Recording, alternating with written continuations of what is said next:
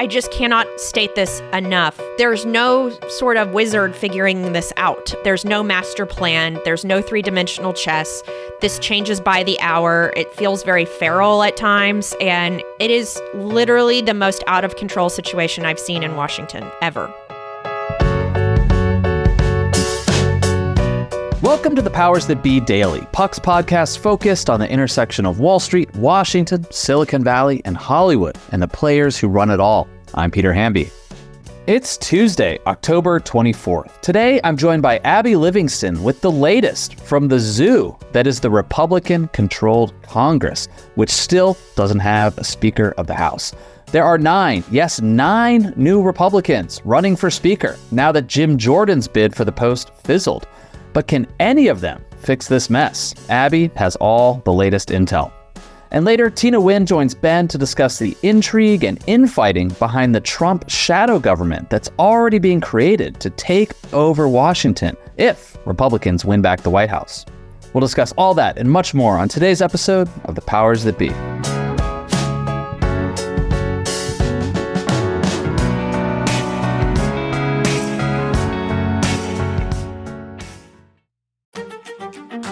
This podcast is proudly supported by Netflix, presenting The Gentlemen. The new series from Guy Ritchie stars Emmy nominee Theo James, Kaya Scodelario, and Daniel Ings. Eddie Horniman, played by Theo James, unexpectedly inherits his father's estate, only to discover it's part of a cannabis empire.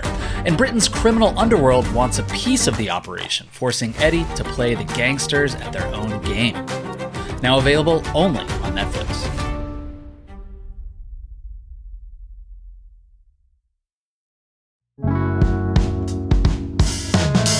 Happy Tuesday, everybody. Welcome to the Powers That Be. I have the pleasure of being in the same area code as Abby Livingston, 202, Puck colleagues together in person to talk about the mayhem in Congress, specifically the Republican speaker's race and the lack of a House Speaker.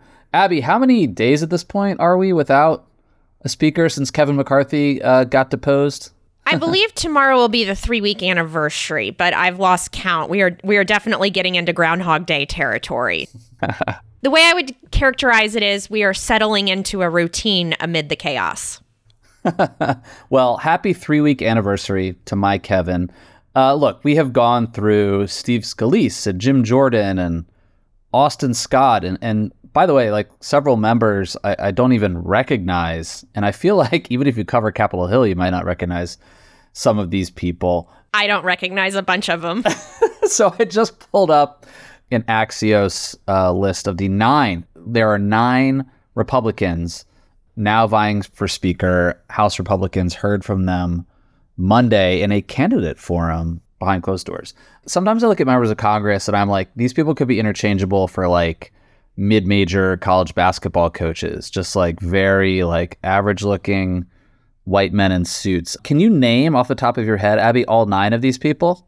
I can name them, but not off the top of my head. I wrote them down because I thought you might ask. Um, you're you're smart. You're smart. The only one I know. Okay, sorry, I know some of them. Yeah. Tom Emmer is the front runner theoretically, uh, although week one he is from Minnesota. Uh, we know Byron Donalds because he is a sort of vocal Trump supporter from Florida in Congress. I know Pete Sessions. Austin Scott, I only know because he tried to run for speaker a couple weeks ago. Same. Who else is in the mix here to become the next speaker? And and will any of them become speaker? Or are we just going to keep going and going and going until there's no real leader? It feels like no one can get to the magic number. So we also have Kevin Hern of Oklahoma and Gary Palmer of Alabama and Jack Bergman of Michigan and Dan Mooser, Mauser, and I'm ashamed to say, as a Capitol Hill correspondent, I don't know what state he's from, but I will have it momentarily. Pennsylvania. There we go. Um, I yeah. so I think the the headline from here is we're all paying attention to Tom Emmer. Uh-huh. He is in this mix because he's the majority whip, and he's sort of next in line after Scalise was felled, and so um, Tom Emmer ran the National Republican Congressional Committee, which is the one member is chosen to lead the races to win as many seats as possible. So he did it for two terms, and they were fairly successful, even though they came up below expectations last year. It was enough to get the majority. NRCC chair is one of the worst jobs in Washington. Same thing on the other side. But you do it for this sort of reason. You, it's a good dues paying job to prove your mettle and to rise up through the ranks. And he did a pretty good job at it. But I don't see any evidence as to why he might have a better shot at this than Steve Scalise or Kevin McCarthy holding on. Um, and so I just got off the phone with a source who's pretty deep into House GOP politics and this person characterized the whole situation as people are exhausted and there's increasing interest in putting this to bed. And also, maybe that the anonymity of some of these members is actually kind of helpful because they haven't had an opportunity to really alienate people. There's less to be against with them, not in the criminal circumstances, but um, it could be sort of like a Dennis Hastert comparison of where someone kind of comes in. So, I guess, long story, that that is sort of where we are. So, just to rewind a few days, it felt like, and by the way, Abby, I need to give you credit on your handicapping of all this stuff because the number one thing you have said, which is really what every journalist covering politics should do, is here's what I think might happen, here's what I'm hearing might happen, but there are no guarantees. And it did feel like with Jim Jordan from Ohio, for a day, he was going to be speaker. They went through two votes, didn't get to the number. Why did Jim Jordan not make it over the hump? Well, I mean, one thing uh, I was told just recent or just in the last hour was he did not have a terribly strong whip operation, which a whip operation is the informal network you unleash to persuade as many people as possible to line up behind you. And this happens at the staff level, the consultant level, yes. fundraisers, lobbyists on K Street. But I think the real reason is this is my home congresswoman from where I grew up, Kay Granger. She is the chairwoman of the Appropriations Committee. She's worked her whole career for nearly 30 years from this post. And when you sit there and think about what her one term as chair, because she's term limited out, they ruined her one year to run the spending of the American government. And she's old school, she's from another era, um, and she'd had enough and she brought friends with her. And so, other sure. appropriators, these are sort of the people who are very serious about governing. You generally do not get on that committee unless you're serious about making sure the government functions. She's pretty high up in the alphabet. And so when she she said no to Jordan, there were gasps in the in the room. People are still still talking about it, and that was sort of a signal to other people voting behind her that you know it's okay. The water's warm over here. You can cross the hardliners. And so it was basically the as opposed to the Matt Gaetz wing of the party, it was really kind of the normies who uh, helped sink Jim Jordan. And what was different Jordan had several rounds of voting. But what was different with the Kevin McCarthy in January was when Kevin McCarthy's numbers kept growing and getting better for him, and Jordan's kept getting worse and worse and worse. And so, thank you for the compliment, but I was dead wrong a week ago when we taped last Monday night. I thought the train was leaving the station for Jim Jordan, and it absolutely was not. I seem to remember a caveat from you in there. I'm giving you credit, whether you think you, you deserve it or not. I was yesterday reading Punchbowl News, Jake Sherman and John Bresnahan. Shout out to those guys.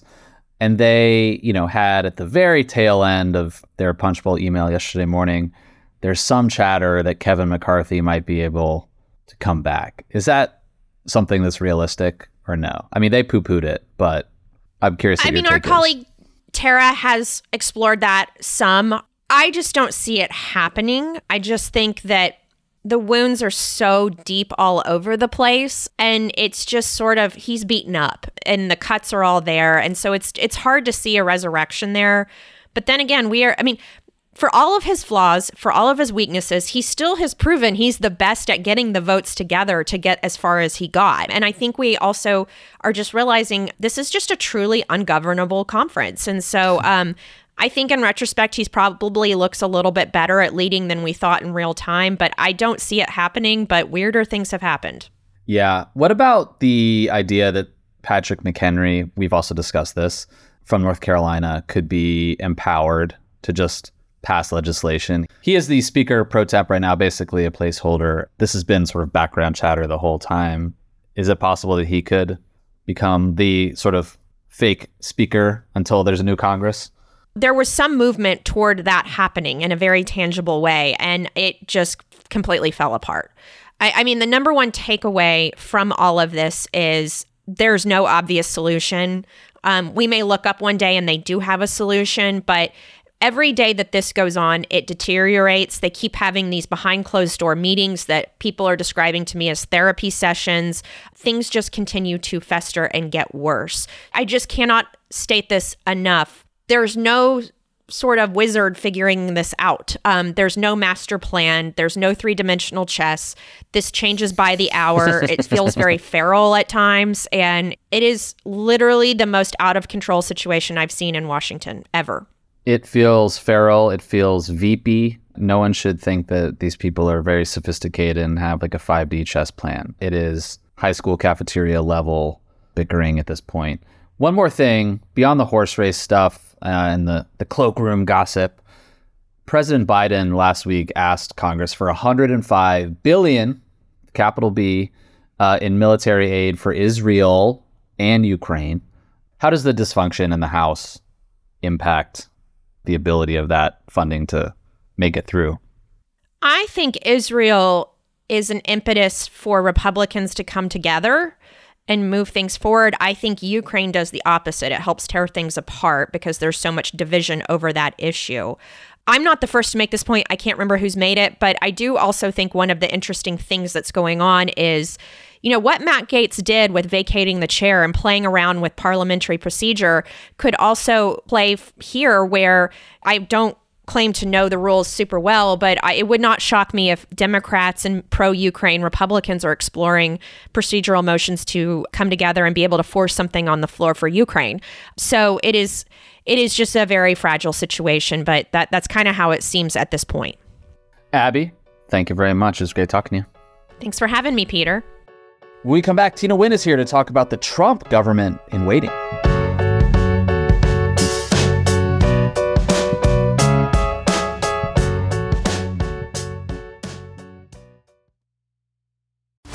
This podcast is proudly supported by Netflix, presenting the new series The Gentlemen. Theo James, Kaya Scodelario, and Daniel Ings star in what the playlist calls an entertaining crime comedy filled with style, panache, and laughs. The Evening Standard raves The Gentlemen is peak Guy Ritchie, impossible not to love. Now available only on Netflix. Selling a little or a lot?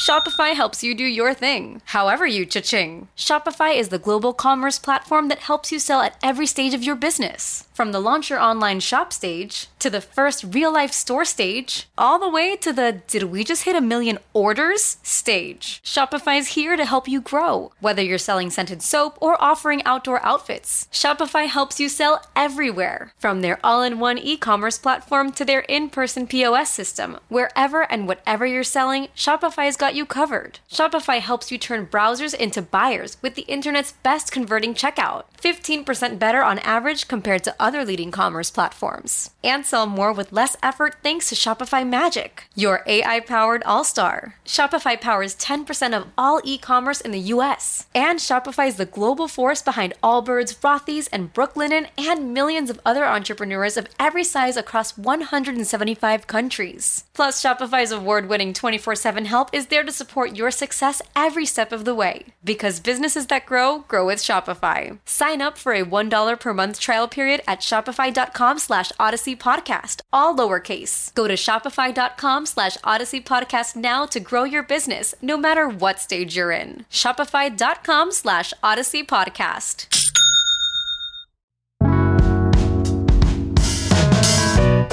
Welcome back, everybody. Ben Landy here with Tina Nguyen. Tina, happy Tuesday. Happy Tuesday to you, too. Uh, do we still have a speaker yet? Probably not.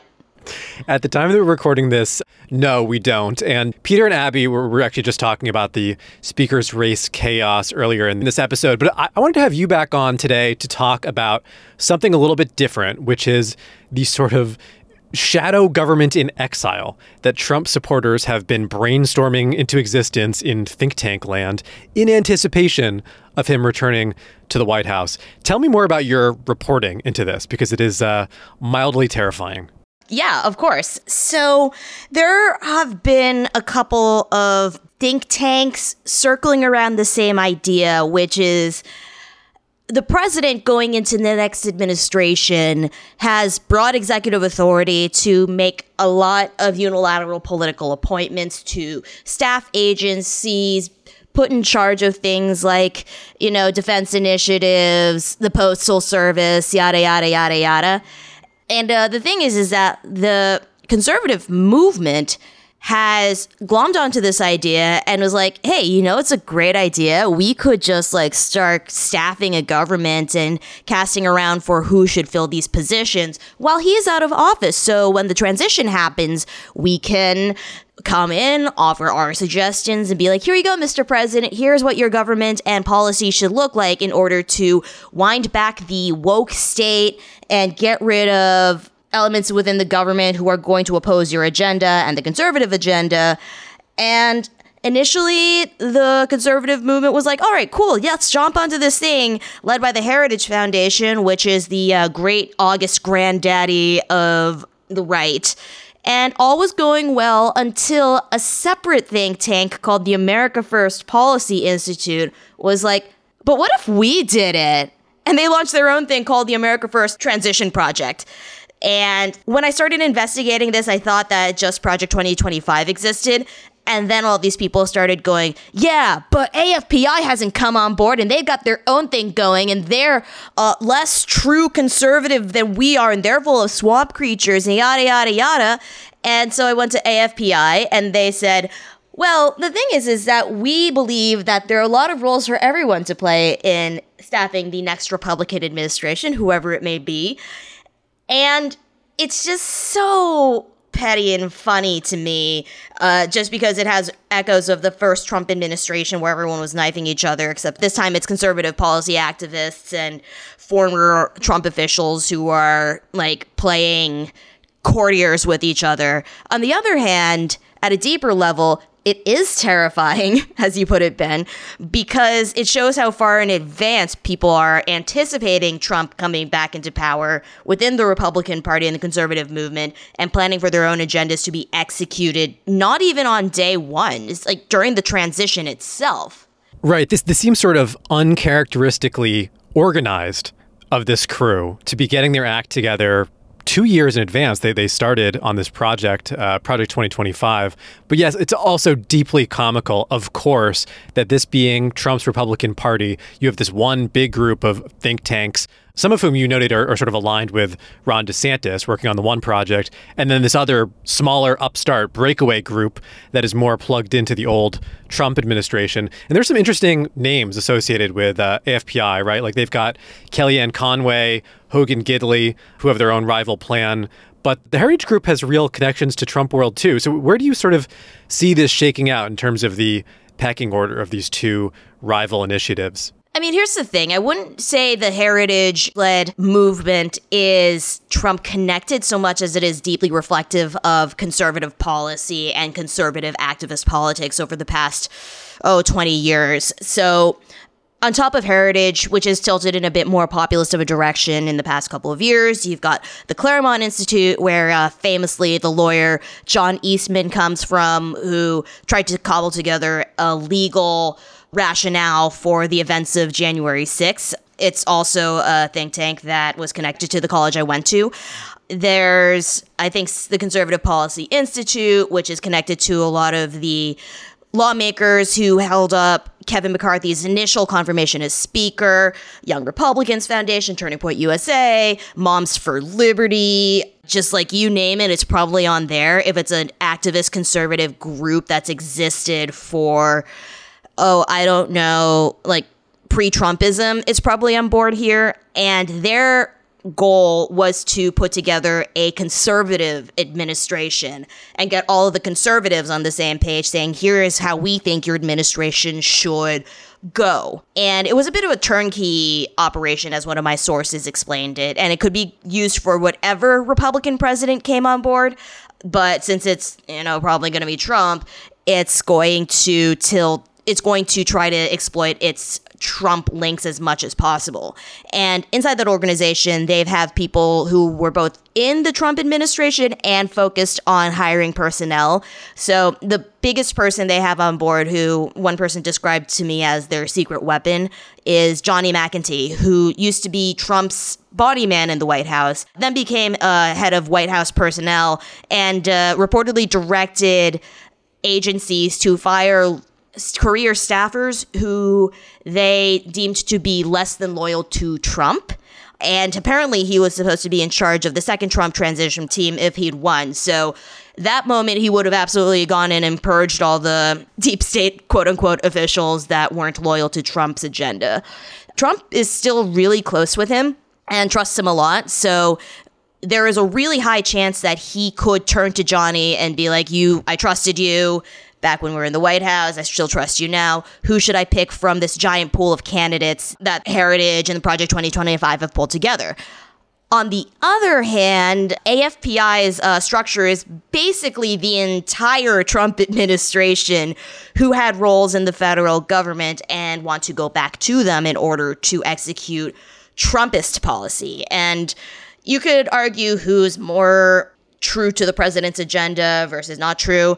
But AFPI not only has experience trying to maneuver around what it is that Trump decided on a day to day basis, and they're more populist. Some of their policy is quote unquote conservative, but it is probably the purest expression of Donald Trump's id. And I don't know which direction Trump is going to go in, and neither do they. They both kept emphasizing to me repeatedly that, like, it was always up to the discretion of whoever becomes president. So, those are sort of the uh, policy delineations that you have going on there. Uh, AFPI can only really exist with Trump in power. Heritage could probably exist for a thousand more years. Yeah, Tina, I'm sure you're right that Trump, at the end of the day, he's just going to pick and choose from these plans, from the, the, the people and proposals that are in front of him. But it's truly fascinating that, that they're doing this at all. Like, I don't know what would have been more disconcerting Trump returning as president with the same level of disorganization and dysfunction as he did the first time around, or coming back to the White House with this fully vetted, pre-approved, you know, hundred-point plan to disembowel the administrative state, replace every government agency with Trump goons. And of course, he's got this massive database now um, for both of these groups of names of people who are Trump ideologue, who've come up through the conservative movement and are trained and vetted by these groups. But tell me more about sort of the, the day one plan that either of these groups have and what they would do in the, the first 100 days. What, what kind of specific things are we talking about here? So we're talking about things like high, like not just putting the correct people in place, but rolling back certain policies, eliminating certain programs, ending funding to Ukraine immediately. It's all kind of similar because they all understand that the conservative voter base, not necessarily quote unquote the movement, but the voter base is championing for certain things. So I think like woke policies, quote unquote, like um, diversity, equity, and inclusion initiatives, certain election protections would definitely be removed from any sort of executive government that uh, Trump would lead. When Trump was first elected, the transition was so chaotic that there were too many competing ideological interests thrown in, not just personalities who were always in there knifing each other in the back. And that was the thing that everyone was obsessed with because it was so sexy and oh my God. Oh, right, the palace intrigue. The palace intrigue was like funny, but the thing is, is that the reason there was so much palace intrigue in the first place wasn't necessarily because of ego, it was because there were all these competing ideologies at play. And both of these organizations traced it back to the messy nature of the transition itself. Uh, since Trump didn't think he was going to get elected, he didn't put together a transition playbook in place of like, what are we going to do on day one? Who are we going to hire? Who are we going to try to get rid of? And it was helmed by so many different people. Like it went from Chris Christie, then it went to Jared Kushner, and then all of these people started coming in with their own agendas. The establishment Republican Party had Reince Priebus and the Javanka crowd had Jared and Ivanka and a bunch of New Yorkers who had a bit more of the uh, Trump's kind of populist, but you know, he was one of us, so he'll be fine. Versus the Steve Bannon MAGA types who were like, we got to burn everything down, we got to ban the Muslims, we got to do everything and break the government, yada yada yada yada. Part of, Tina, part of what you're describing is that Trump himself was sort of a blank slate. I mean, he, he had like a handful of ideas and grievances and slogans on the campaign trail, but it really did seem at times like he was making up what Trumpism would become, sort of on the fly in the White House. And what's going to be different this time around is not just the increased organization and this ideological and political infrastructure that has now been built around him is that he probably also has a, a better understanding of his own political ideology as well. In one of your pieces, you you, you talked to the uh, the chair of AFPI, who noted that in Biden's first day or two in the White House, he signed 19 executive orders, whereas Trump had only done one. Of course, part of the reason that Biden did that is he was just overturning a ton of Trump executive orders. But I have to imagine that if Trump is reelected, we're going to see a lot of that, that there's going to be an immediate resetting, not just a clearing out of the civil service, but a return to all of the policies that were negated when Biden stepped in. So there, there's going to be a ton of change. And it looks like they're doing a, a lot of work to get ahead of it. Oh, absolutely. Ultimately, Trump is going to decide what to do here. And the fighting is still going to be hilarious, but watching what these two groups do is going to be really crucial to understanding what Trump is going to do if he returns to power. Yeah, funny and mildly hilarious, um, but but interesting to watch from the sidelines. Tina, thanks as always. Appreciate having you on here. Thanks. Thanks so much for listening to another episode of The Powers That Be. As a reminder, The Powers That Be is the official podcast of Puck. We'd like to thank Ben Landy, Liz Goff, and Alex Bigler for their editorial and production guidance. If you like what you hear, please share with a friend. It really helps us keep delivering the inside scoop that only Puck can offer. Follow us on Twitter at Puck News. I'm Ben Landy. See you tomorrow. This has been a presentation of Odyssey. Please listen, rate, review, and follow all episodes wherever you get your podcasts. The Powers That Be Daily is executive produced by John Kelly, co founder of Puck, Bob Tabador, and Ben Landy, executive editor at Puck.